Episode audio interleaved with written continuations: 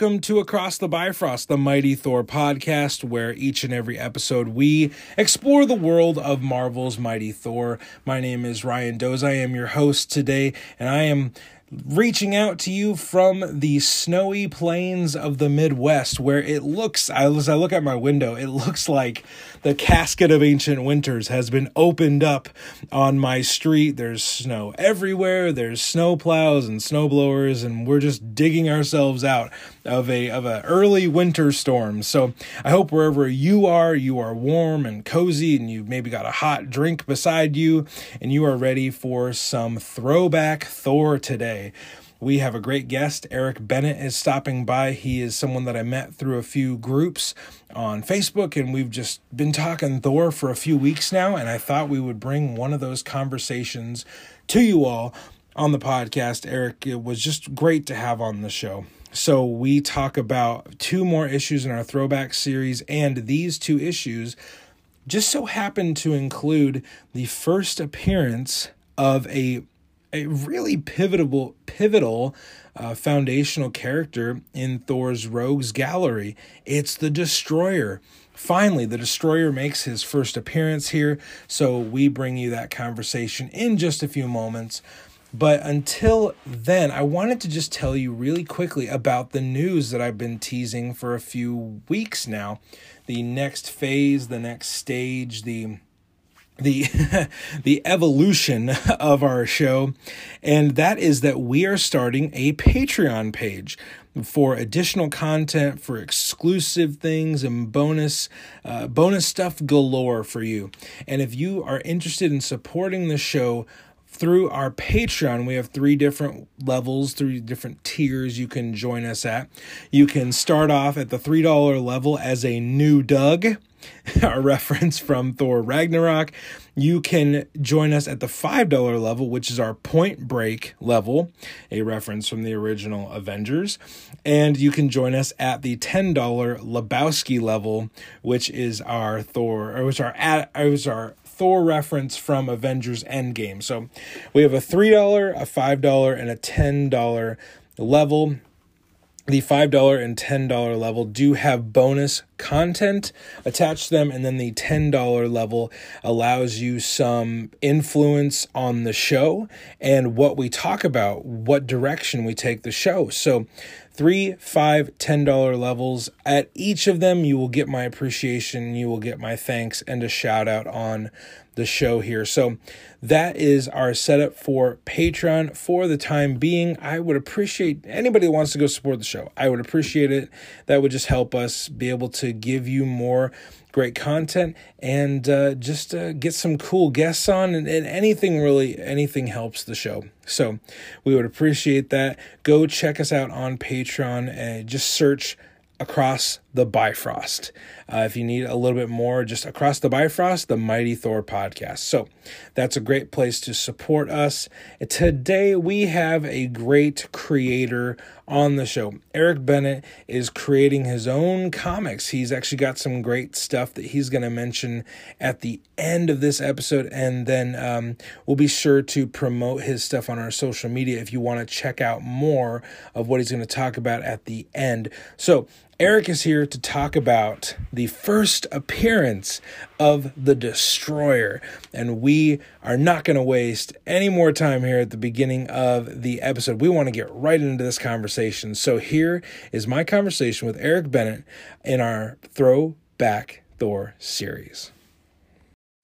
Cross the rainbow bridge of Asgard, where the booming heavens roar. You'll behold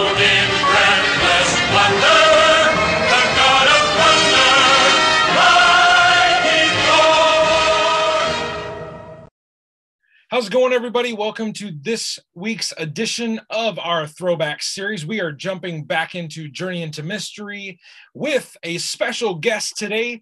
I will let him introduce himself and then we are going to talk about some great Thor comics. So, esteemed guest, tell us who you are and uh, and maybe just a little bit about yourself before we talk some comics.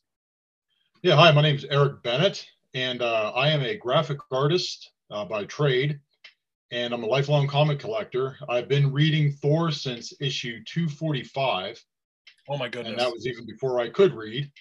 Uh, it got me a lifelong interest in the Norse gods. I've been studying them, uh, both the, the actual myths and reading Thor nonstop since then. awesome. And I know Eric and I, uh, we became uh, acquaintances through a few really cool Facebook groups. Uh, not only the the Across the Bifrost group, but I believe we're both in the uh, Marvel 1961 to 1997 group. Is that the group We are, together? but, Yeah. Um, yeah, at, at the uh, Comic Geek Speak group as well. Yes, right. We are both uh, Comic Geek Speak disciples as well. those guys, uh, those guys over there have definitely connected uh, connected many people through the years. When did you start listening to Comic Geek Speak, Eric? Oh, absolutely. Oh Lord. Uh, I want to say at the very least a decade ago. A decade. So you've listened Yeah, to I, I searched on the internet for podcasts about Thor because I wanted to hear something different, and I think they had a like a book of the month club. It might have been uh, Awesome. talking about something. Yeah. Well, I mean, I we've had um uh, we've had Chris Eberly on this show, one of the Comic Geek Speak mainstays, and he uh, was uh, instrumental in in this podcast starting. Uh, you know, I always say that the my love of Thor began with Thor movies and Comic Geek Speak doing the Silver Age spotlight. Absolutely. his his spotlights are fantastic. Oh, it's I I just listened uh, to the Incredible Hulk today for like the third time.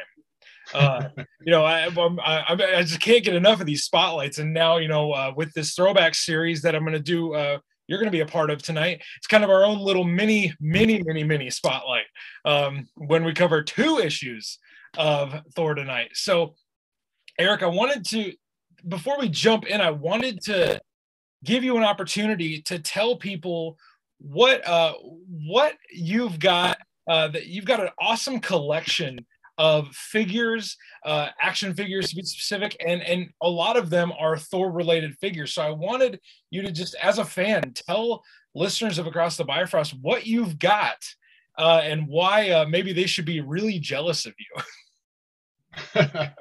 well, I um, I've been collecting Marvel Legends since the line started, and um, it got to the point where there's just too many coming out too fast and it's too expensive. So I decided to narrow my focus to Thor-related figures only, and there a reason that you gave me narrowed the it extra to that? room. I'm sorry. was i'm sorry was there a reason you narrowed the selection to just thor figures Well, I like Thor and Thor-related characters. yeah So that would be any villains that appeared in his series, you know, any sort of ancillary characters to him, that sort of thing. Um, but it just got to be the price of action figures is going up, and they're releasing line after line after line so fast that it gets really, really expensive. so you had to trim the fat a little bit i get Uh, it Absolutely. I get it. So I we, we talked a little. We've I I have actually been uh, lucky enough to see your collection. You uh, you took a picture of everything you had and uh, you sent it to me, and I I literally was like, this guy, he like I think I'm a big fan. You went the next level, and you you have you could like reenact all of these comics right now uh, where you're sitting with the amount of figures you have. I, I know I asked I asked you off off air here how many figures you think you have, and I, easy to say you have a, a, a thousand plus. I would hate to say that, but it's probably close to true. Probably true. Um, you know that, and you said that includes Transformers, DC characters, other Marvel characters, but predominantly it's Thor related characters, right? That's correct. That's Awesome. correct. I have a whole. You saw the action figures I have on display, but I have a whole other storage bin that's full of Thor related stuff that I just don't have the room to put on right now. So Meanwhile, I'm sitting over here with my one Ulik figure, waiting for uh, Thor 137 to come around so I can spend two hours talking about Ulik, uh, so that I can justify the one figure I have.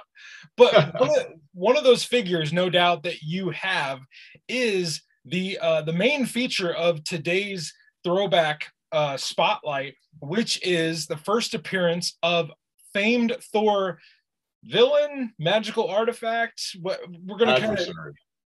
Uh, what was that? Adversary. Adversary. Well, yeah, let's let's let's stick with adversary. The destroyer. So, Eric, I know you have a few destroyer figures. Uh, you want to just maybe tell us about, you know, uh, maybe do you remember where you got those? Uh, you know, uh, maybe just a little bit of the history of those in your collection. Um, whenever Marvel Legends did the Destroyer the first time around, uh, he was back during the Toy Biz days. So Okay. I have that one.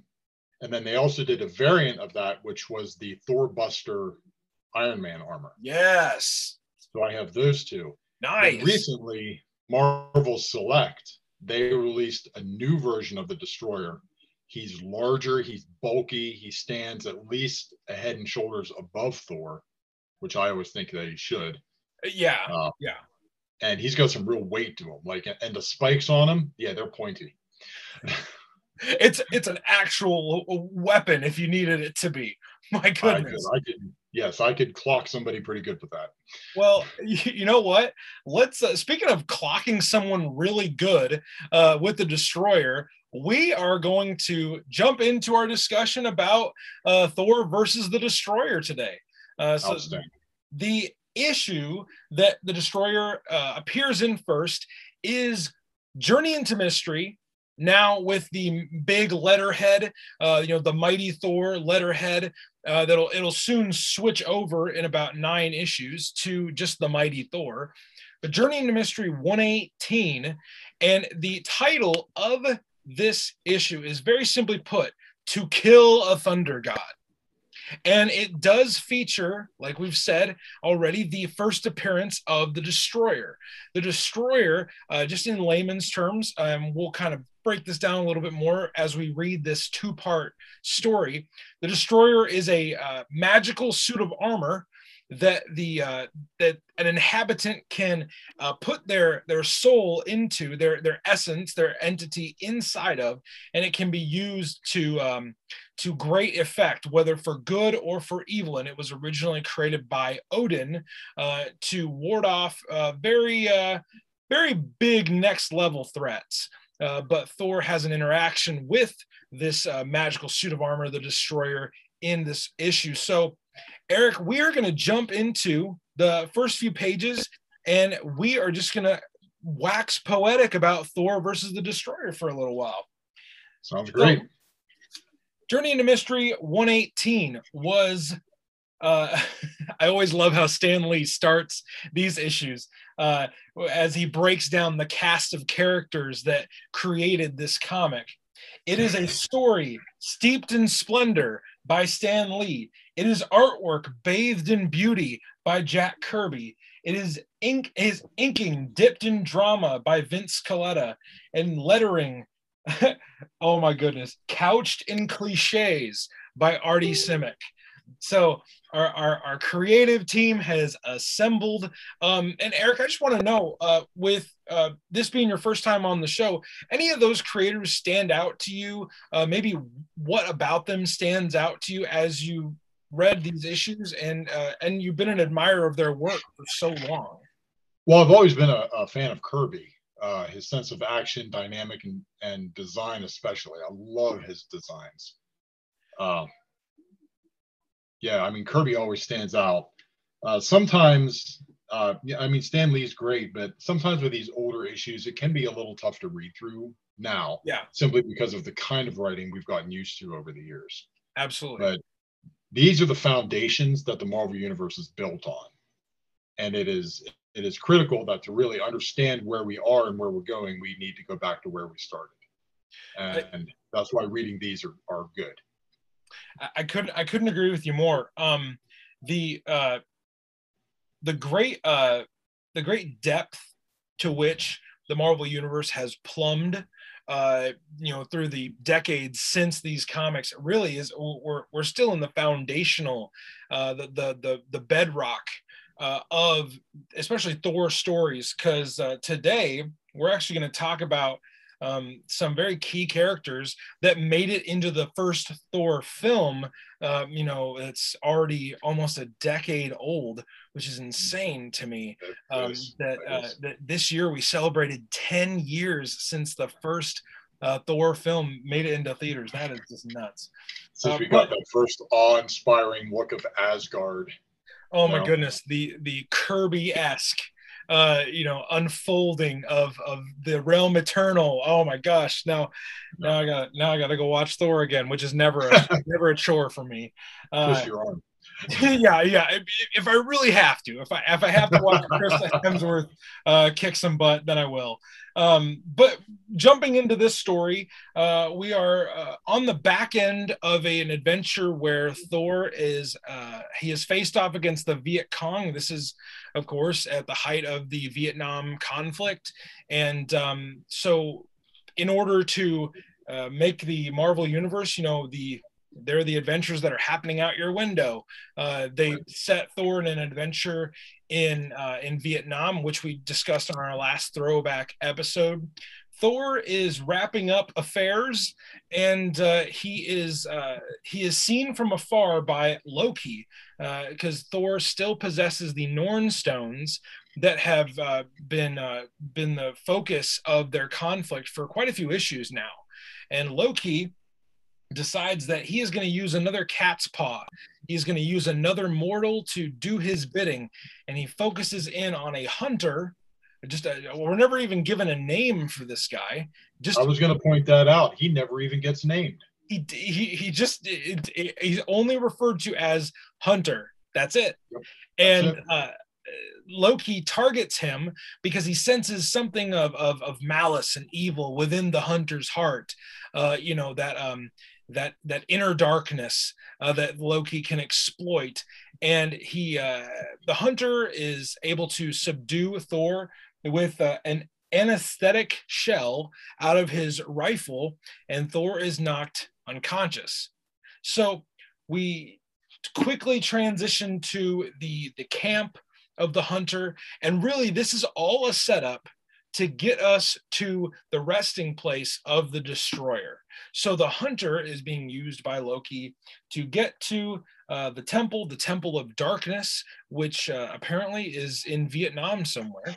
Uh, so Loki, uh, Loki is using this hunter to uh, subdue Thor for the moment, so that Loki can unearth the destroyer because he knows that the destroyer is possible. Uh, it's possible that he could take out Thor. So we get to page five, and then this giant temple unfolds.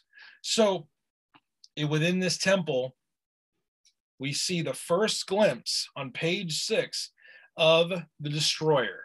So, Eric, I just wanted to pick your brain a little bit about um, depiction. You know, the, the destroyer is this very interesting type of like you said adversary.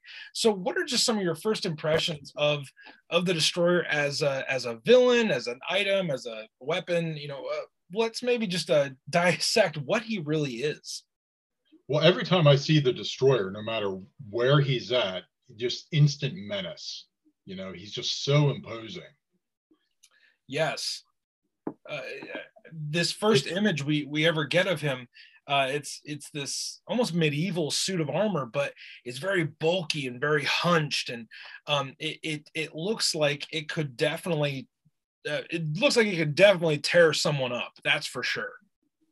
I, I like the pose that it's in. I mean, it, you might think that it's a little strange since he's sort of hunched over, but it almost looks like he was in the middle of a fight and that the magic right, just yeah. left him when he was in prison and he was just stuck in the same position as he was fighting.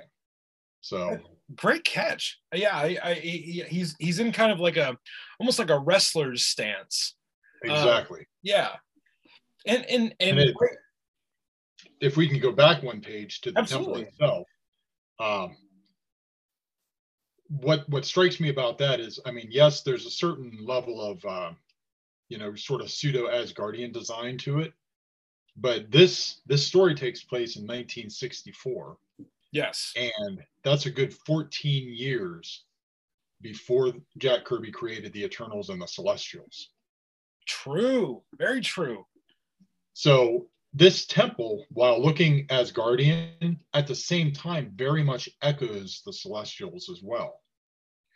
Okay, what what what about hit? What about the the the temple's design? Maybe makes you think Eternals and is kind of evocative of you know Kirby's later work when he would return to Marvel. In Eternals number one, whenever uh, and you'll forgive me, and I'm sure Adam Murdo would know the scientist's name right off the top of his head. Of course he Uh, would. One who's the one who's Ikaris is speaking with him and his daughter.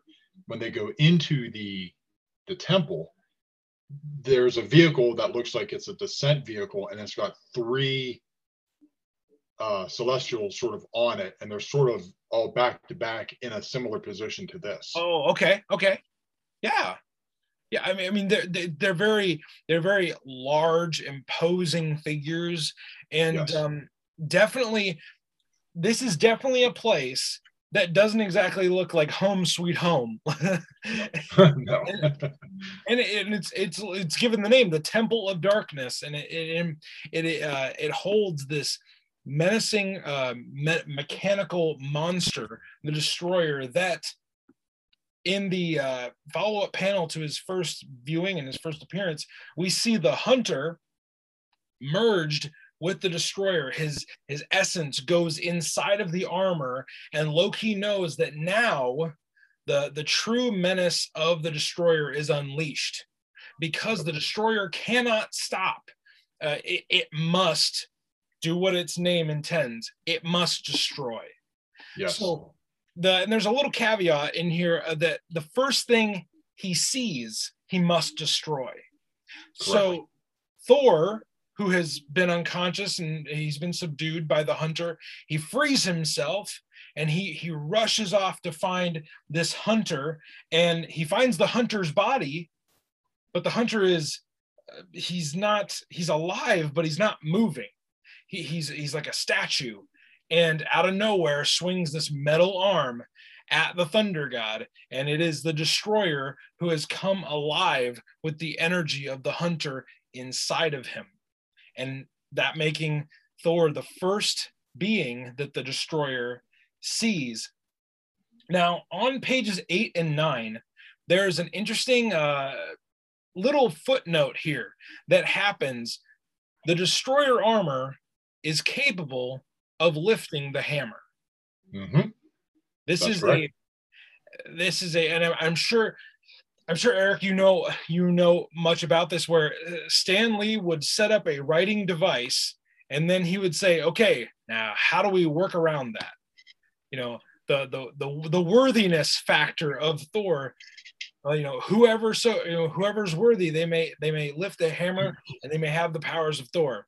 Well this is where the destroyer being more of an item and a weapon works to his advantage so that first uh, few panels of him picking up the hammer uh, and the impetus of this fight what were just some of your first impressions of them clashing in their first appearance it's really good. I mean, what sort of uh, took me by surprise, and my experience with early Destroyer stories is sort of limited. Um, I was surprised at how much he says that he acknowledges, like my mortal body, and his his sense of identity is still very much intact inside the Destroyer. My impression has always been that the life force gets drawn into the destroyer, but then the destroyer has like a consciousness and drive of its own. And that Yeah, the yeah. is merely a power source. And obviously I'm wrong. well, well, at least in uh and and and such is true with so many silver age comics and, and, you know you, when you compare the origins of something to what it becomes later is they'll they'll tweak it to to however the story and the author uh, wants it to go. But you're right. I mean i, I was also a little bit a little bit uh, thrown back like oh okay. So i kind of just assumed that the the wearer of the armor loses his autonomy. Exactly. um, but but no like you said like the the the hunter is very tied um to the destroyer it is more uh more like he is just wearing a suit of indestructible armor and and that, and exactly. the His, his own mind is sort of overridden by the destroyer's desire to destroy, but it's still very much him doing it. Yeah. He just almost can't help himself. Speaking of um, speaking of menace and malice and and even mischief, we jump over to Asgard and we see what uh, what good guy Loki is up to. Uh, Loki, right. Loki has uh, he's unleashed the destroyer on Thor. Okay, awesome. Plan is working into motion. Only one problem though. The destroyer must destroy. So in Loki's mind, Thor is going to be destroyed. Who's going to get blamed if Thor is killed or if Thor is destroyed? Loki knows that he is going to be the one to draw the the ire of the All Father. So he immediately runs to Odin to explain himself. Really, it's a move of self-preservation, but he is helping Thor. And it's really the first time we see Loki on any level help his half brother Thor. So that he mm-hmm. runs to the um, he runs to the uh, uh, the, uh, the royal bedroom. I don't know, and he we see the also kind of a, a first glimpse of a glimpse of a concept that is very very formulaic in Thor comics. Thor, uh, Thor, uh, Odin is engaged in the Odin sleep. Right, called the sleep of life here. Yes, uh, yeah, referred to as the sleep of life. Absolutely. But yes, it becomes the Odin sleep. We get to know it as the Odin sleep. And and and really, this is um this is uh, the way that Odin replenishes his power and also it's a plot device so that Thor has to fight the destroyer while Odin sleeps because Odin is the only one that can stop the destroyer's destructive path. So Eric as as Loki is, you know, then eh, Loki's a little obstinate and he uh he tries to, you know, tell them, you know, no, Thor Thor will be destroyed if Odin is is not awoken and they throw Loki in prison. So this whole scene in Asgard where Loki is sticking out his neck to basically undo his plan so that he doesn't uh, receive further judgment and, and punishment from Odin.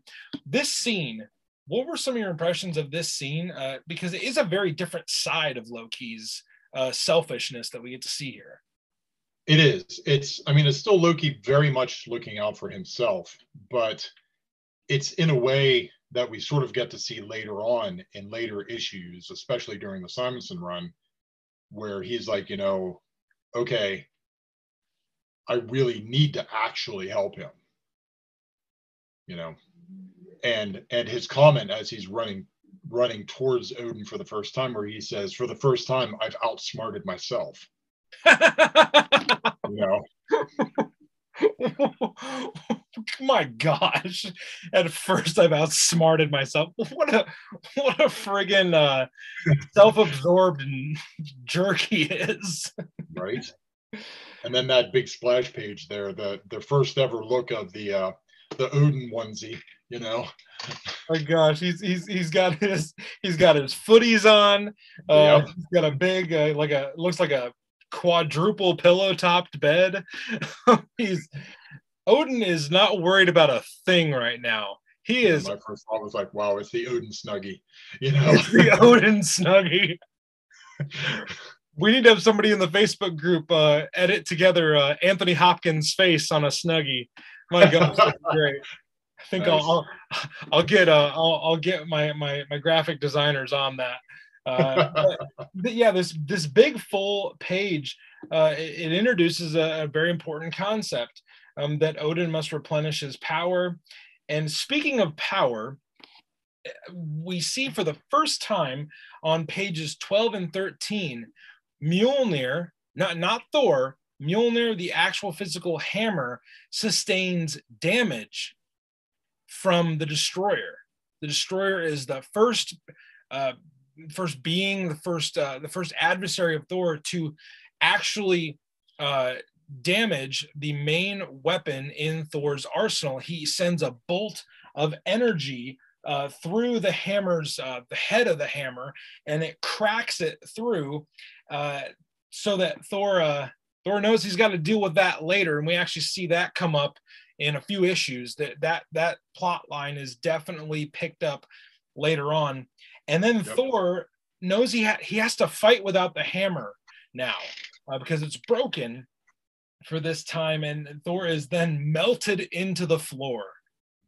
Now, the destroyer has a varied amount of powers, and um, I, I uh, though it's it's not out of the, uh, the we get to see this a little bit later how he uses the the beam out of his out of his face mask. But uh the destroyer is has these energy based powers. He's indestructible. Uh, and it kind of reminded me this scene of their conflict in the first thor movie where the destroyer gets he gets the upper hand on thor pretty handily uh right off the bat. Um Right. yeah so we we see thor kind of um backed into a corner and uh He's We- having to use his head instead of his his uh his arm for a change. Exactly. And, and honestly, I, Eric, I'm just curious what you think about this. I love stories where Thor isn't just this hammer wielding brute and he actually gets to develop a little bit. He actually gets to flex some other aspects of his godly nature. What, what are some of your just uh, first impressions of how uh, they use him to different effects in this story? Well, it, that's it exactly. I mean, he's he's always you always presume instantly that you know when you have a hammer, every problem is a nail. Quite literally. And yes. then and then Loki's constantly calling him my dim-witted half brother or my dim-witted stepbrother, depends, you know, on what script. So they're constantly denigrating his intelligence, but he's actually fairly clever. yeah, yeah, absolutely. Yeah. And they don't play that enough, you know. And speaking of of clever of cleverness, we jump back to the Asgardian prison that Loki is being held within, and Loki tries to outsmart the guards, and he's in the he's in the uh, uh, oh go- goodness, I, he refers to it as the prison of no escape or the dungeon of no escape. Exactly. Now, I love when things are so obviously named so that they can be overtaken. Uh, The island of silence. you know? Yeah, yeah, it's like, well, there's going to be a lot of talking there. I can guarantee Yes. it. Uh, if there's something called the Dungeon of No Escape, guess what's going to happen? Loki's escaping from this dungeon. Uh, we just don't know how. Yeah, so Loki tries to outsmart them, but there's two guards, and one of the guards is able to overtake Loki. So uh, the the the trickster is uh, in a way still tricked. Um, he just didn't think it all the way through. Which, uh, if you told Loki that he didn't think his plan all the way through, that would probably upset him. So, because all. loves his schemes, loves his plans. He, he thinks he's the best.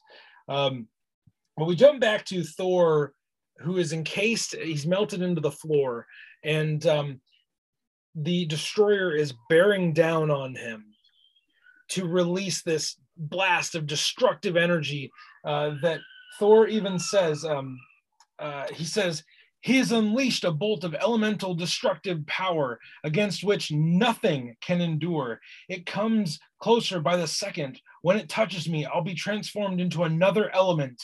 It shall be the end of the mighty Thor. So, no need to keep reading. The the, the end is nigh. Oh, oh wait, we have next month's issue. exactly. I do, I do uh, though.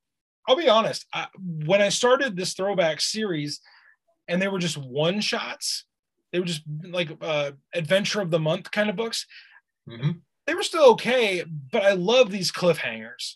I Yes. love that the story gets rolling and it keeps rolling. A- And and, you know we've been ta- we've been concerned with these Norn stones for like four or five issues. Loki has been trying to uh, Loki's been trying to beat his brother, you know, since the before the trial of the gods started. The story elements just keep rolling over each other, and it keeps the story going so well, even into our next issue, which is Journey into Mystery 119. But Eric, before we leave part one of this story, I just wanted to get your final thoughts about this issue before we leave uh, you know, the the issue entitled "To Kill a Thunder God."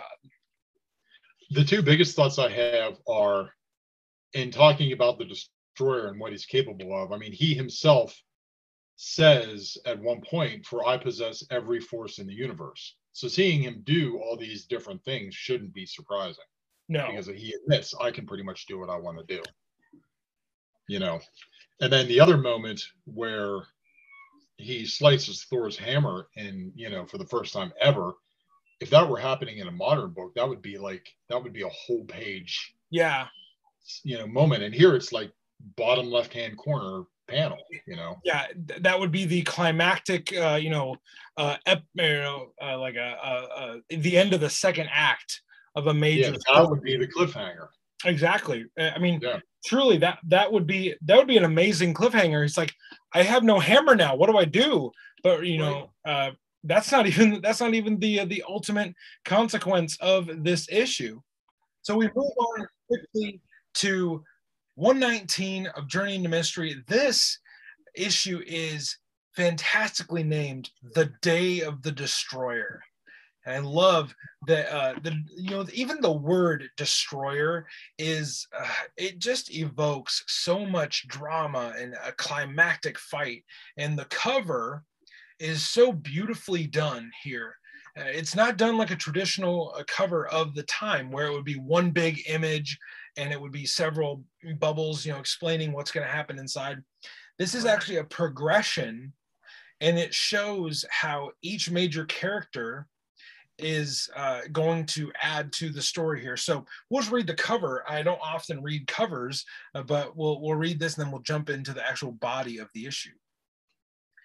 The mighty Thor has no chance but to face the most powerful foe of all time, the unbeatable destroyer, whose strength surpasses that of the thunder god himself. While in far off Asgard, even the evil Loki fears the result of their fateful battle for only Odin has the power to stop the destroyer. Odin, who is formidable or is forbidden to interfere. All this and more awaits you in the day of the destroyer. So, fantastic cover, fantastic opening splash page. And Eric, we we just read issue 118, but it, put yourself maybe in the the the mindset of a reader in the Silver Age in the 60s you know, having left off that cliffhanger in 118, and then these are the first images you see in 119. Like, how did this issue grab you immediately when you opened it up? Well, I'm, it, that's an amazing image. Uh, Thor, you don't know what's going on with him. I mean, you know, to the coloring, is he made of glass? Is he did he get turned to stone? What's going on there? You And- know, I mean, like did, did the wave of of elemental force transform him? You know? we actually find out that he he basically goes uh, he goes uh, incorporeal. He he goes astral. He's doing his best Doctor Strange impression right here. Uh, Yep. He and he actually sinks through the floor. And then the destroyer tries to throw something at him. He tries to shoot other bolts of energy at him, and they all go through him. He escapes down into the lower dungeons of the Temple of Darkness, and he escapes the destroyer just for the moment while we jump back to Asgard and Loki's continual uh, persi- per- his persistence in getting out of the dungeon of no escape. Trying to save his brother slash his own hide. It, it, it, you know, we talked a little bit about this before we we chatted, and it's like it's really uh, some character development for Loki. Uh, It really it, sh- it shows the true depth of how selfish he is. I will save Thor if it means I save myself, but uh, yeah, I'm not interested in saving him all the time. We're not. like Walt Simonson put it best in that uh, during the Surtur saga, that one famous panel of Odin, Thor, and Loki getting ready to fight Surtur. Odin says for Asgard, Thor says for Midgard, Loki says for myself. it is a great great image and it could not it could not describe those three characters more Absolutely. it's i mean i i cannot wait until we get to walt simonson uh for for fantastic insight like that how they they self-describe so well Yeah, yes. let's jump back into the Temple of Darkness because Jack Kirby is about to just draw up a storm here Mm. in the uh, the tunnels underneath the Temple of Darkness. Thor is uh, still being chased by the destroyer because he's relentless. He must destroy Thor. That is the goal, and he will not be deterred from his goal. We see this giant blaze of fire that the destroyer sends after Thor, this molten force. And a bolt of molten force. molten force, whatever the heck molten force is, exactly. Stan Lee just making up stuff. Uh, I I think I think really, if you described the Silver Age uh, as Silver Age writing of Stan Lee, it's like Stan making up stuff. It, I mean, uh, it's it's almost like um like in uh, Star Trek episodes. It's almost like his own version of techno babble. exactly. It means it means nothing. Uh, it's just there to serve the story. the words and- sound good when put beside one another. Yep. And and you know honestly maybe maybe jack maybe jack just wanted felt like drawing a giant tidal wave of lava that day. And he was just sitting at sitting at the desk and he's like you know what? I feel like drawing fire today. We'll see what you know stan stan can come up with whatever he wants and make this out. And uh, and it came out as molten force. Sweet deal. What I Thor- love most about this page yeah. is Thor. I mean, he spent the last couple pages kind of running, avoiding, not really quite, you know, he, he's clever, but he's not quite sure how to handle this because the, the Yeah. destroyer is an overwhelming force. So he's buying himself time, for lack of a better term. But it gets to the point where he says, you know what? All right, that's enough of that. And he just stops and he says, enough of this senseless fleeing. And he tells the destroyer, hey, stand your ground. I'm coming. You know, and and on so on page six what eric why don't you just describe for us what how does thor deal with the destroyer in this moment? Because I, I think it's ingenious. Um it really He shows off his intelligence. he wedges himself between the ceiling and a big support beam. And he just flexes and virtually brings the whole house down on top of, of him. Know. fantastic. just what does it say? It says uh uh ooh uh, uh, wrenches loose a million ton arch of solid rock sending it crashing down upon the stunned figure below. And then uh in describing the destroyer itself it says uh how it was just created by odin and it says standing his ground beneath the torrent of rock he does not even lose his footing as the holocaust takes place around him. So that's that's a big dramatic moment of saying how much stone is collapsing on top of him and the destroyer just shrugs it off like we do a rainstorm. He's i mean thor is essentially dropping a medieval castle on this thing. Exactly. And and and one little writing uh, writing device here that um, actually uh, our, our mutual acquaintance Chris Eberly taught me uh, is when Mm. you're reading a comic, especially a Stan Lee written comic, if he emphasizes if if if he repeats himself three times he's emphasizing something very significant. And uh, within the description of the rubble falling on the destroyer he said he describes um, it, uh, the destroyer was created by odin. Odin the all-wise. Odin the all-powerful. Odin the omnipotent we are meant to be thinking about odin here kind of in the in the background because odin is going to come into play in a very significant way here.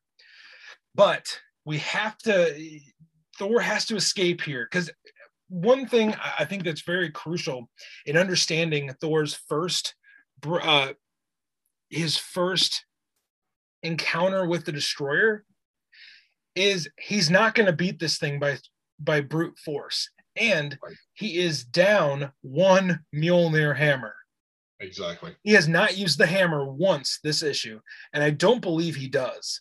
So he, no it's all tucked into his belt the whole time I mean, th- this is a rare issue where we don't see Thor use the hammer as as he would normally do, uh, as he would normally uh, use it. So he's got to continue to outwit the destroyer. So he's on the run, and he thinks that if he can if he can use the hunter's mortal body almost as a deterrent to get the destroyer to stop even though we know as the readers the destroyer will not stop. He won't stop at anything even the uh, destruction of his mortal form. But thor's not going to you know have any innocence be harmed here so we're kind of at an impasse. Right. we're kind of at a, a it's an asgardian standoff. And the destroyer threatens to unleash his most deadly weapon. He flips the visor down and he is going to um, he's going to unleash a destructive beam unlike any of the other um, weapons he's used thus far. Now here is where uh, i just i just want to interject something from the first thor film. I loved the design of the destroyer in the movie. Um, it's it's a little different obviously from the first um, the first iteration here but i feel like they were very uh, very respectful of the early foundations of the character and the armor in the movie was so cool especially when they use its signature weapon the the the, the beam shooting out of its you know its its eye holes um so when, when you were reading through these issues Eric, did you did you think back to the original movie at all um I did. I did. hard not to. Um, just yeah, it, it is hard. Um, just you know how how the destroyer has always been an unstoppable force, so that that moment in the movie, you know, of course, at the end in the big fight, but even the first time we see him in the movie, like I don't know about you, but like my breath caught because I'm like, oh, like that was like, oh wow, you know, Yeah. oh absolutely they're, they're doing this, you know. Yeah. and and and in the movie it's used as a way for thor to prove that he's truly a, a selfless hero that he's worthy of the powers of of the hammer and in Mm. this issue it's uh it's played as the the the the, the final dramatic beat before we reach our resolution because we jump immediately back to asgard and uh, loki consults from his uh from his imprisonment he uh, from his dungeon of no escape he consults Karnilla the norn queen who uh um, listeners to this podcast will know I love Karnilla the Norn Queen. She is the best dressed lady in all of Asgard with her many headgears and and all of that. Um, and she and Loki strike a deal um, that uh, she's gonna she's gonna get the stones back, and Loki is gonna you know basically not get punished by Odin uh, because Thor won't die if Karnilla interferes and wakes Odin, and Odin rises from his slumber. He takes off his his Odin snuggie, and he gets back into you know his his powerful form, and he decides that he is going to uh, stop the destroyer before his son is destroyed himself. So when we jump back to the temple of darkness thor is still using the hunter's body as the as the deterrent. But odin shouts out you know it's like my son i you know i'm, I'm gonna help you here. I'm gonna stop the destroyer. And thor initially says nay my father stay thy hand. The god of thunder must wage his own battle no matter what the cost.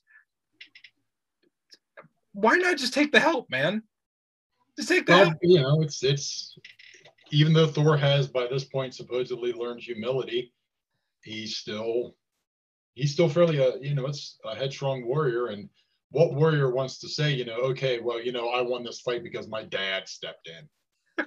You know, it's like every high schooler's nightmare right?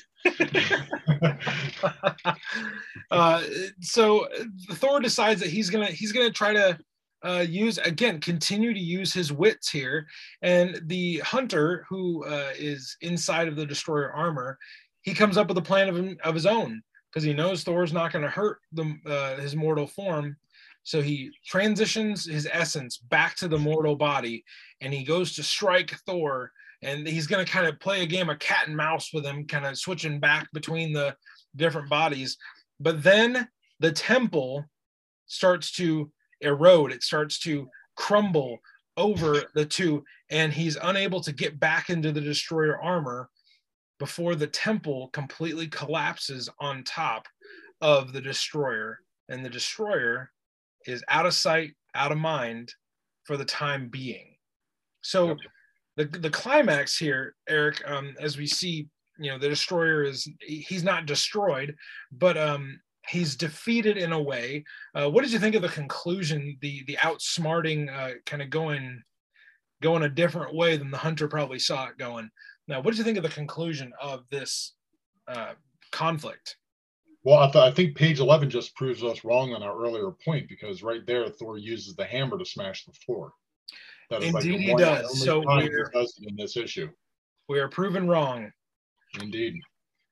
But uh, the, I don't know what I'll do. general is is good. Uh, you know, the the way that uh, Kirby draws the temple collapsing is gorgeous. Uh, and Odin, you know, standing up there, my heart swells with pride at thy gallantry, my son. I have seen enough, so be it. You know. What a proud papa. indeed, indeed. I'm glad I didn't have to step in and win your fight for you.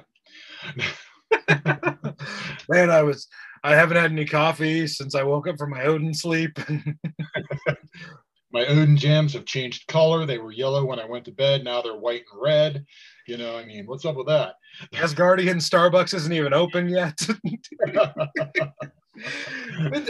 we're, we're we're drawn into the, the the, the wrapping up of this issue and uh, the the two part conflict with the destroyer. Uh, the hunter is released because the hunter was being used by Loki, so Thor has no issue with him at this point.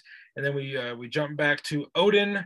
Uh, Odin's not having it with Loki. Loki tries to explain himself, but uh, this is a rare moment where Odin is actually intelligent in how he deals with Loki.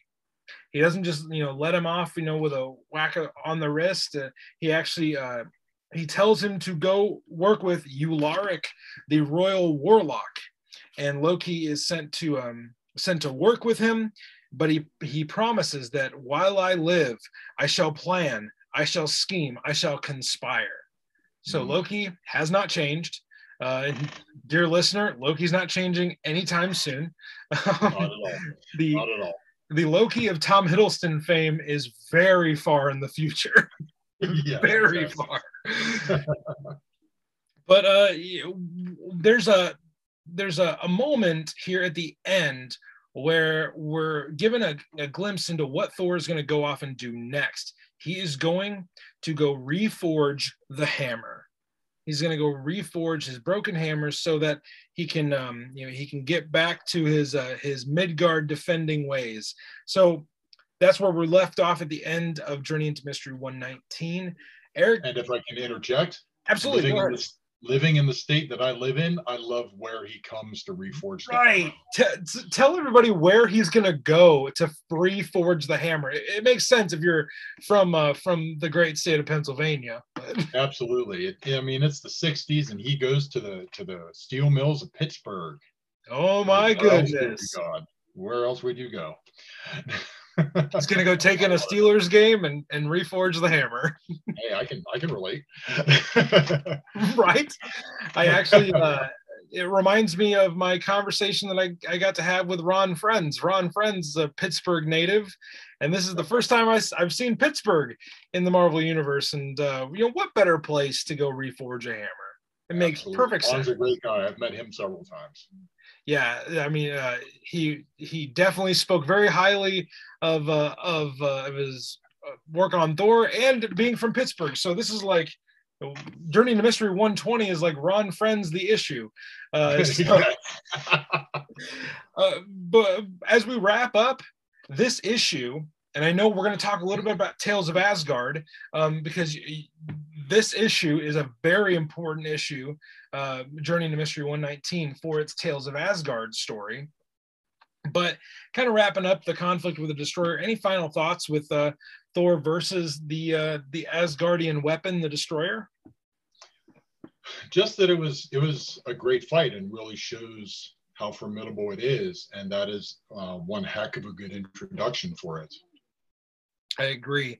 The Destroyer will definitely menace the mighty Thor many, many times Mm. um, in his storied history. Uh, but Eric wanted to take some time here to just talk about his thoughts about the Tales of Asgard stories uh, that are within these Journey into Mystery uh, issues. And um, like we both said, we're both big fans of Chris Eberly, and Chris and I have been, you know, just a fan. We've been having a fantastic time doing the Tales of Asgard stories, but loving those, loving them. Eric wants to talk about some significant first appearances. So we're going to talk about some significant first appearances. Take it away, Eric. Whatever you want to talk about now. Just something really minor that sort of caught my eye in issue number 118. We're not really Okay. given to any particular, you don't need to go back to it. We don't we don't meet any, you know, particularly famous character, but they do introduce a, a pawn of Loki's in that issue whose name is Bragi. Now, Yes. Bragi, if you know the name from Norse mythology, Bragi is the god of poetry. Interesting. Okay. However, the Bragi that they introduce here, he's a B R A G G I, Okay. which in typical Norse spelling, he's only got one G. But you know, this is the Marvel Universe. You can think, you know, not Yeah. a big deal. You roll with it. But later on, in uh, uh, what is it? In 1983, in Marvel Fanfare Volume One, Number 13, Okay. we're actually introduced to the real Bragi, B R A G I. Okay. So there's actually two gods named Bragi in the Marvel universe. One's got the double G, one's got the single G. And and that's the little bit of trivia you can break out at your comic book store. That's right. but then in issue number 119, we are introduced to characters that are they are as much a part of Thor and his mythos and then our own liking as any part of Thor could be. We are introduced to the Warriors 3 for the first Woo! time. Yes. Hogun, Fandral, and Volstagg the Voluminous. Volstagg. Yes. Oh my gosh. Getting excited. Uh, and and Eric, just t- tell us a little bit about you know um, your connection with those characters, why why they stand out to you. I mean, they are phenomenal characters, but I just want to know your personal bent and take on them. Uh, Hogun's always been interesting because his design his design is almost like a Mongol. So I've never quite figured out what they were going for with him. Okay. Uh, Fandral, of course, is Errol Flynn, and he's he's Yep. always such a womanizer, and he's always a, a joy. Uh, and. Volstagg is is the hero of any middle-aged, overweight dad. You this know, guy. This guy. yes, I'm here. with you. Yep. Woo! You see, you see, you know. So Uh, I, I once I once said on uh, one of our uh, Facebook groups with you know thousands of people there, I said that Volstagg is my spirit animal, and uh, I will accept no substitutes. He is. Uh, I mean, and then this story is one of those. Um, they're getting ready to go out and find the uh, the culprit behind the cracking of the Odin sword, and Mhm. Volstagg and, and Hogun and Fandral make their presence very known. Uh, and these are three original characters. Uh, I'm sure you being a mythology guy, they're not from mythology. no, Um, they're not. These are original characters that Stan and Jack uh, created for this uh, for this title. And one thing I really like about the inclusion of the Warriors three here is two things I always think about with the Warriors three. Thor finally has friends. Yes. And and he, yes, he has Balder, but Balder is more like he's kind of more like a solemn brother. It's like a brother in arms. They're very serious, but like the Warriors three are who he that, that's who he parties with. That's exactly right. They're they're like they're his crew. Yeah, they're yeah they're the, his uh, his his Asgardian uh, his posse, um, Yep. and and also the inclusion of these characters. We finally get some humor in these issues, uh, and obviously the Warriors Three are they're, they're slowly introduced throughout the history of of these issues, but we finally get to laugh a little bit. We get to have a little bit of uh, more overt fun I mean, Volstagg is Volstagg is there for one reason. He's there to make you laugh, and he does it quite well. So, um, and, uh, I, what I love about Volstagg, especially, I mean, it's, you know, the the ability to relate to him, notwithstanding, is that you know he he seems like an oaf. You know, he Yes. seems like a fool. You know, he's braggadocious and and clumsy and all this stuff. But later on, we get the stories of him when he was young, and there's a reason he calls himself the Lion of Asgard. I mean, dude was was a wall. yep. You know, he was a huge, massive, you know, strong warrior who, you know, so he he's earned every bit of the the the bragging rights that he currently has. He's not, I mean, uh, take him lightly at your own risk. He is a, Absolutely. he is a, he is a, he is a mighty warrior of Asgard. and He will hear, he will hear nothing to the contrary. Well Uh, said. so that just kind of wraps up our discussion of these issues. Eric, anything, um, anything we need to know about you, your fandom, anything you want to say before we hop off here and we we head on down the Rainbow Bridge? Well, uh, I just I I like I said when we were sort of beforehand, I'm I'm not real good at talking myself up, but there are several um, comic projects that I myself am involved in as writer, as creator, as letterer, uh, things of that nature. Well, Um, promote your stuff, man. If, if you want to if you want to promote your stuff, go right ahead. My goodness.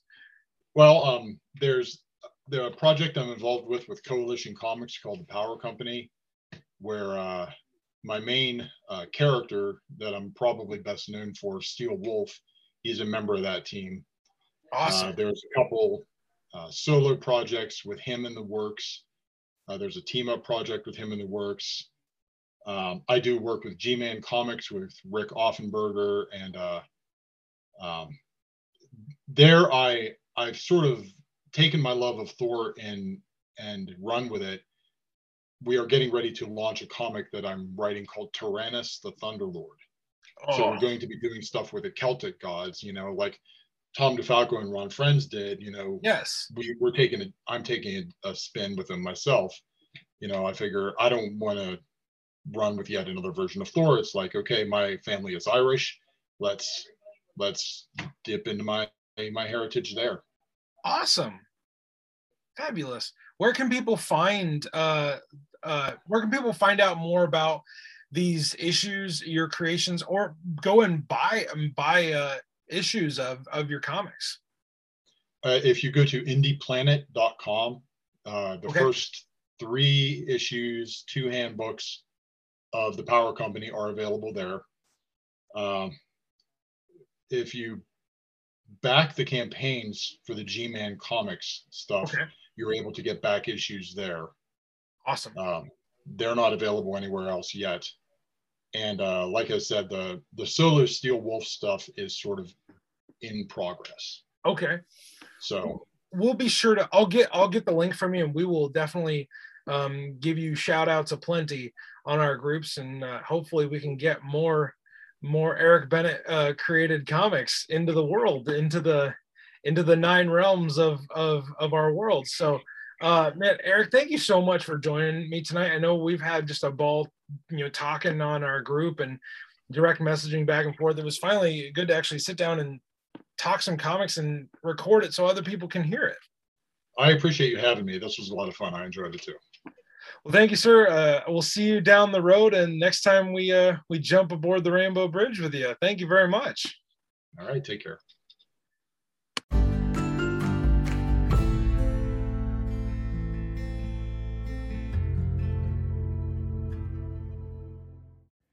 There you have it, everybody. That was my conversation with Eric Bennett, all about these latest issues in our throwback series.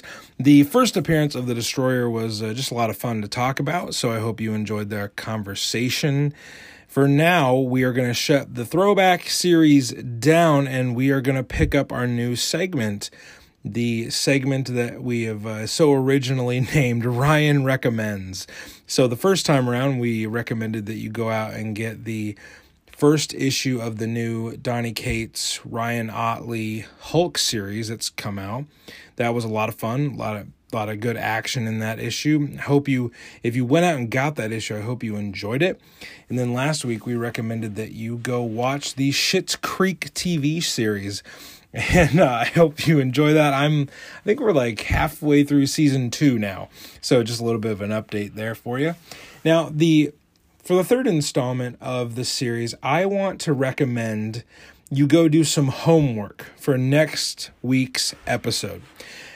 Next week, we have a guest coming on the show who is my favorite comedian in, in the whole world right now. He just never fails to make me laugh. His comedy is edgy and philosophical, and it's littered with puns. So I, lo- I love puns, and he is never short on them go check out the comedian Myq Kaplan. Now, uh, he does spell Mike a tad differently. He spells his his version of it M Y Q. So go check out Myq Kaplan M Y Q. Go check him out on Apple Music, I believe, is where you can find all of his albums. But just go check out him on YouTube and check out some of his sets. He is going to join us for a conversation next week, and um, his humor is just really refreshing and it always makes me laugh. So I recommend that you go check out our guest for next week, Myq Kaplan. Go check out his albums. He's been on national TV. He's been on Conan, uh, the Conan talk show. He's been on Last Comic Standing.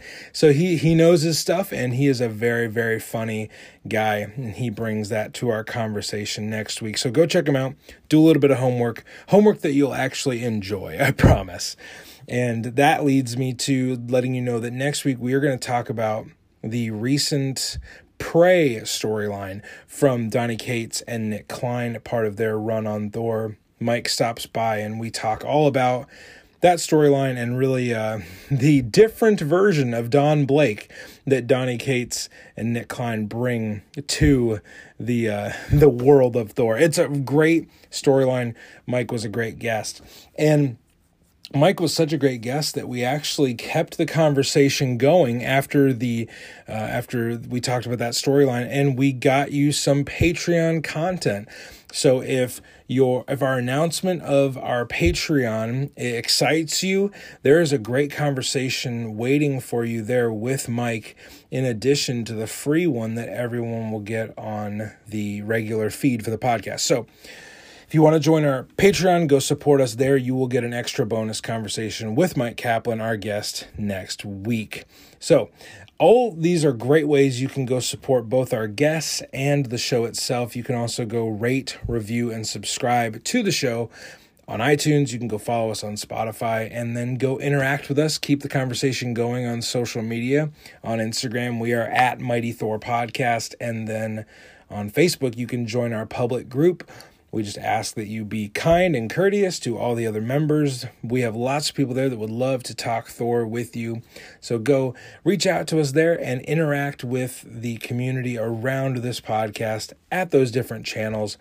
And uh, we just cannot wait, cannot wait for the rest of our December, the great guests we have lined up, and the great conversations that we will get to have in the weeks leading up to the end of the year. So until we see you again, dear listener, aboard the Rainbow Bridge, I encourage you to stay worthy.